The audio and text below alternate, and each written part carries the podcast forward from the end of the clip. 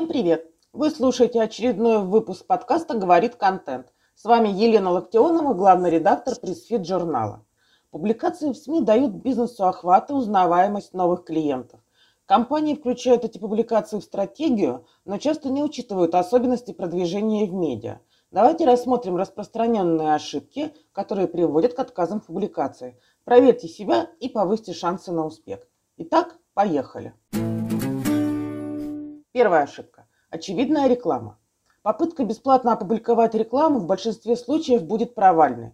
Вас или отправят в коммерческий отдел, или проигнорируют. Журналистам важна польза для читателей, в первую очередь. Если хотите рассказать, какие вы успешные и замечательные, делайте это с оглядкой на индустрию. Подчеркните, как новость повлияет на других игроков или вашу целевую аудиторию. Упоминания компании тоже должны быть уместными. Повторять название бренда через предложение – плохая идея. Добавляйте информацию о себе, только если она сообщает об опыте и экспертизе в вопросе. В других случаях достаточно названия и краткой справки о том, чем занимается компания. Что можно? Писать название компании, представляться. Добавлять одну ссылку на сайт или соцсети, если это не противоречит редакционной политике издания. Упоминать свои достижения в подходящем контексте для раскрытия экспертности или рассказа об опыте. Связывать новости компании с трендами рынка, говорить об их влиянии на жизнь читателей. Что не рекомендую. Говорить только о себе. Упоминать бренд больше двух-трех раз. Перечислять достижения в отрыве от контекста. Призывать к действию, подписаться на телеграм-канал или заполнить форму на сайте, например. Вторая ошибка. Не та тема. Прежде чем обращаться в СМИ, изучите профили и особенности целевой аудитории. Рассылка одного пресс-релиза во все издания из списка контактов – провальная тактика. Такой подход вызывает раздражение. По данным совместного исследования нашего сервиса пресс-фит и пиар-агентства Кабарга, 59% журналистов назвали рассылку питча не по теме главной ошибкой пиарщиков. Журналист не будет тратить время на фильтрацию питчей и начнет игнорировать все письма. Бездумной рассылкой вы заслужите репутацию спамера. Что можно? Отправлять в издание материалы на смежные темы, но заранее уточнить, насколько они актуальны. Обосновывать выбор темы, персонализировать питчи, показывать, что вы знакомы с медиа, журналистом, учитываете интересы целевой аудитории.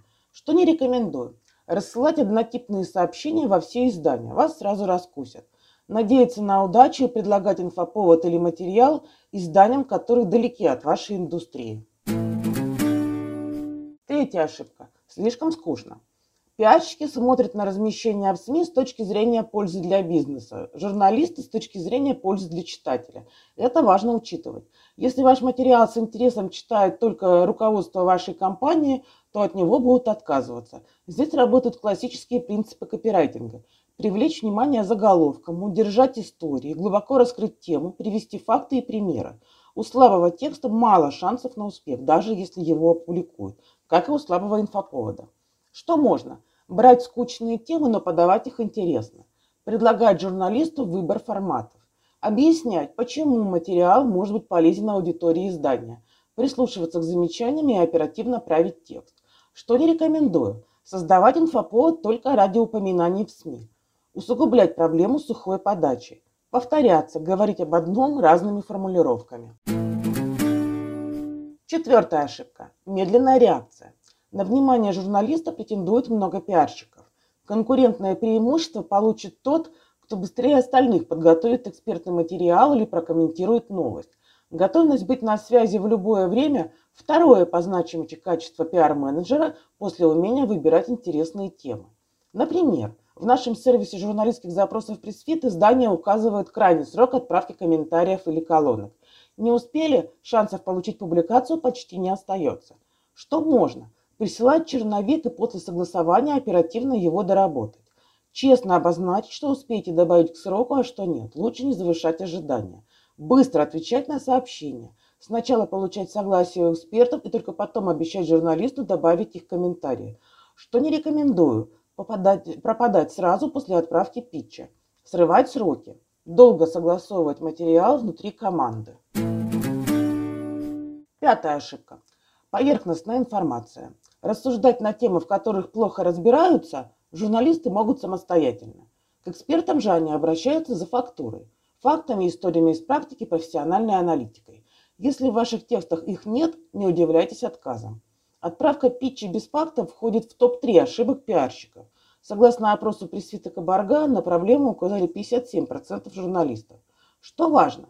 Упоминать результаты сторонних исследований и комментировать высказывания внешних экспертов. Обосновывать актуальность вашего материала. Предлагать дополнить текст при необходимости.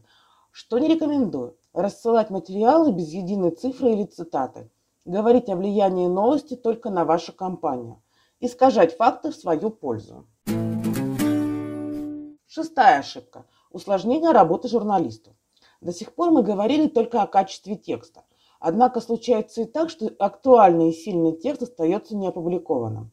Ваша задача – упростить журналисту работу, избавить от необходимости редактировать текст, согласовывать его с вашим руководством, конвертировать прикрепленные файлы, менять публикацию, потому что вы передумали. Даже незначительные неудобства играют не в вашу пользу. Согласно совместному исследованию A2 Research и Почта Бой, 49% журналистов раздражают просьбы удалить материал с сайта, 43% поменять заголовок, Вызывать у издателя негативные эмоции недальновидно. Что можно? Предлагать несколько форматов текста на выбор. Например, ссылку на Google документы Word файл. Уменьшайте вес изображений и выбирать для них простые форматы типа JPEG и PNG. Сначала утвердите итоговую версию материала, только потом передавать его журналисту. Что не рекомендую. Использовать форматы, из которых сложно копировать текст, например, PDF. Вносить Э, просить внести правки в уже опубликованный материал, писать в верхнем регистре, неадекватно реагировать на отказы, требовать к себе повышенного внимания, заставлять журналиста повторять. К примеру, в запросе от СМИ указано, что к ответу нужно приложить фото спикера в хорошем разрешении. Часть экспертов не замечают этой просьбы. Журналисту приходится дополнительно запрашивать файл или искать его в сети – это не есть хорошо. Ведь если у журналиста и без вас много комментариев, к которым приложили фото, то ваш комментарий без требуемого фото он просто не возьмет в работу. Седьмая ошибка. Не проявляйте уважения. Вы знаете, вы удивитесь, но журналисты, в общем-то, тоже люди. Им приятно, когда пиарщики уважают их личное время и пространство, выстраивают отношения, поздравляют с праздником. Согласно опросу Пресвита Кабарга, 65% журналистов предпочитают получать питчи по e-mail. В соцсетях готовы общаться только 12% респондентов, а в мессенджерах с личного номера 11%. Что можно? Писать в нерабочее время и на личный номер, только если вопрос срочный. Уточнять у журналиста, когда и где ему удобно общаться. Обращаться по имени, поздравлять с праздниками, благодарить. Писать не в официально-деловом стиле, но вежливо. Что не рекомендую? Звонить журналисту на личный номер. Беспокоить выходные и праздничные дни. Писать без приветствия. Допускать много ошибок. Переходить на личности. Если вы понимаете цели журналиста, обращайтесь к нему с персонализированными питчами, работайте над качеством материалов и упрощаете опыт взаимодействия, сотрудничество с СМИ становится легко и приятно. В основном дело за регулярностью и удачей. На сегодня это все. Еще больше важного для пиарщиков и маркетологов контента вы можете посмотреть в нашем журнале по адресу news.pressfit.ru. В описании выпуска я дам ссылку на его текстовую версию. С вами была Елена Локтионова, подкаст «Говорит контент». Скоро услышимся, всем удачи и пока-пока.